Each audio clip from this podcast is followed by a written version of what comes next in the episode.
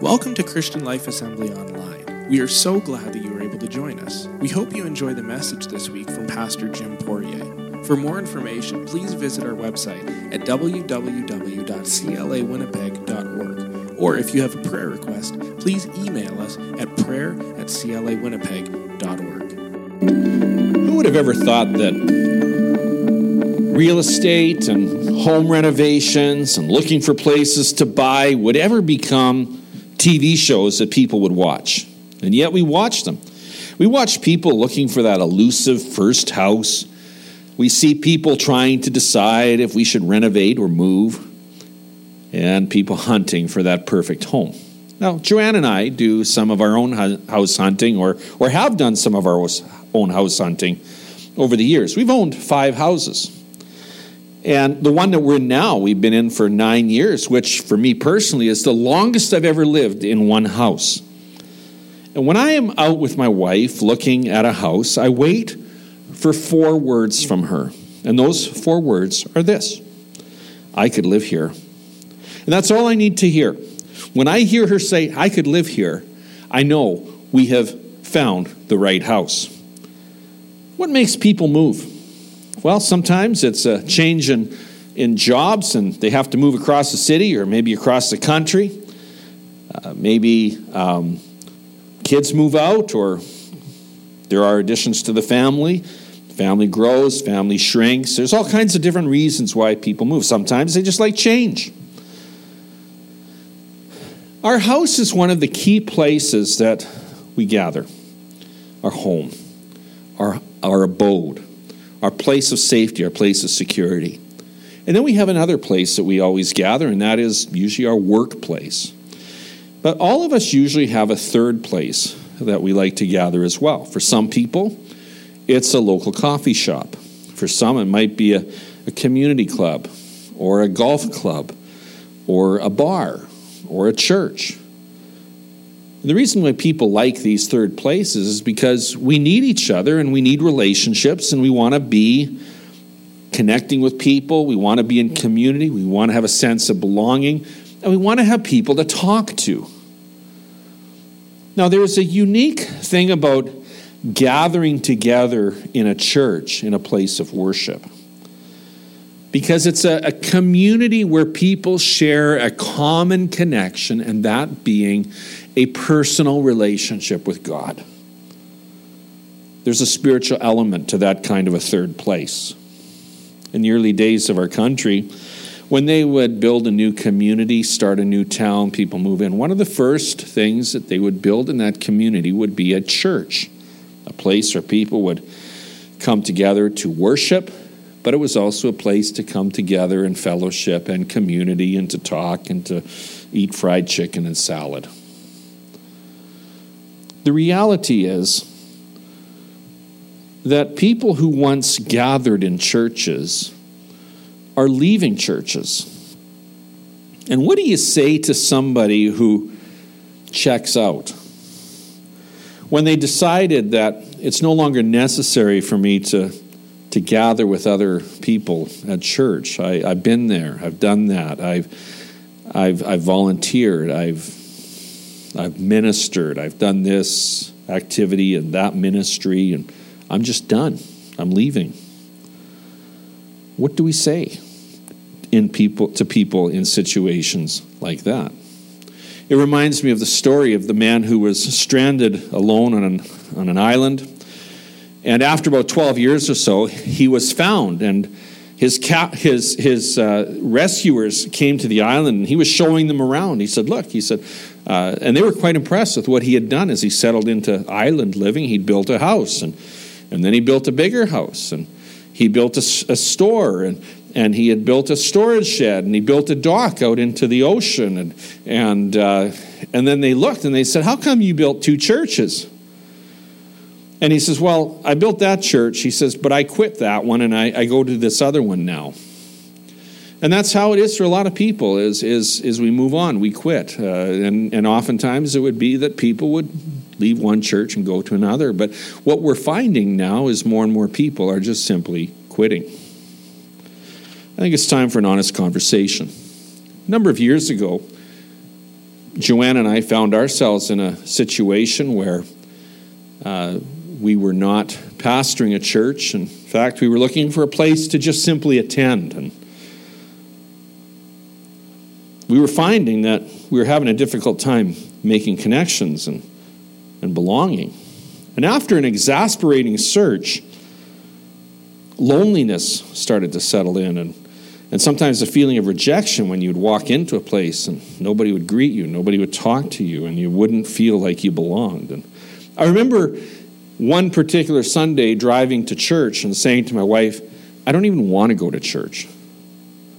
I never thought I would ever find myself in that position, but I also realized that if it could happen to me, it could probably happen to anybody. So those are real issues that people face. It's even tougher if your third place has not been a church. You found relationships elsewhere. And you find yourself in a position where you're wanting to learn about God. And I want to say that it can, it can sometimes be hard to make connections with other people on that same journey. I want to give credit where credit is due. I want to give credit to this congregation for the warmth for the love, and I hear it so often from people who walk through the doors to say, What a loving church. I, I came in here and I got hugged, and people shook my hand and they greeted me and they talked to me. I like that. I like that in the church. And so I've entitled this morning's message, The House Hunter. Because in a lot of ways, a lot of us are hunting for a house. We're hunting for a place to worship. We're hunting for a place to belong. We're hunting for a place to connect.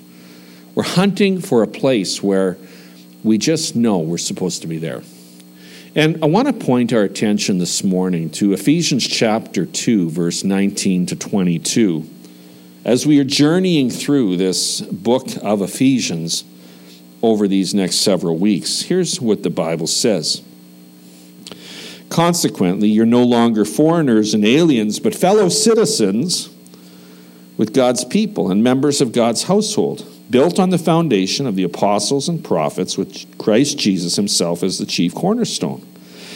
In him, the whole building is joined together and rises to become a holy temple in the Lord. And in him, you too are being built together to become a dwelling in which God lives by his Spirit. In this passage of Scripture, as we look at verse 19, I want to emphasize this truth that there is a sense of belonging. And, and, and I want us to really grasp that. Billy Graham died on February 21st, 2018. And one writer said that there will never be another one like him because the world that made Billy Graham possible is gone. A new Billy Graham would not have the same response as the late Billy Graham had. It is a new day, and it is a very different world, a very post Christian world or society that we live in. And Christianity, for one thing, is seen very differently. In many cases, it's not trusted because we have failed way too often. The scandals, immorality, the whole issue of residential schools, we can no longer claim to have the moral high ground and we have to own the fact that our failings have been very public. And on top of that, the world has changed. Social media has changed the world. People aren't connected. And everybody in every corner of society feels the effects of that. But as we look at verse 19, there's an interesting word there, and the word is this with. With. We are fellow citizens with God's people. Let that sink in for a moment. That God really wants us to connect, to belong, to fit. And when he's talking about these people who make their third place in life the church, the body of believers, the family of God, he is really wanting us to grasp the fact that we are with one another that we are members, that, that we belong, that we have a place at the table, that we're no longer strangers and aliens and, and, and we don't fit, but Paul is using this language of inclusivity, of equality, of privilege, of being protected, of having a relationship with all the citizens of God, the family of God. In Philippians chapter 3 verse 20, it talks about being citizens of heaven. And it causes us to ask the question, where ought our eyes to be? What should how should we view life? Through what lens should we view life? And that lens is the lens of heaven. That we are not just connected with each other here, but we are citizens of heaven, that we have a destiny beyond this world as we know it, beyond the material world. The second uh, point I'd like to make this today is that, that there's a sense of connection. In verse 20 and, and 21, it, it, it, talks about foundations. And when we think about a foundation on a building, we think of something that, that offers uh, stability and, and keeps that building level and, and brings to that, that structure a sense of uh, longevity. And so he talks about this foundation that was built by the apostles and the prophets. This is a, a long standing foundation.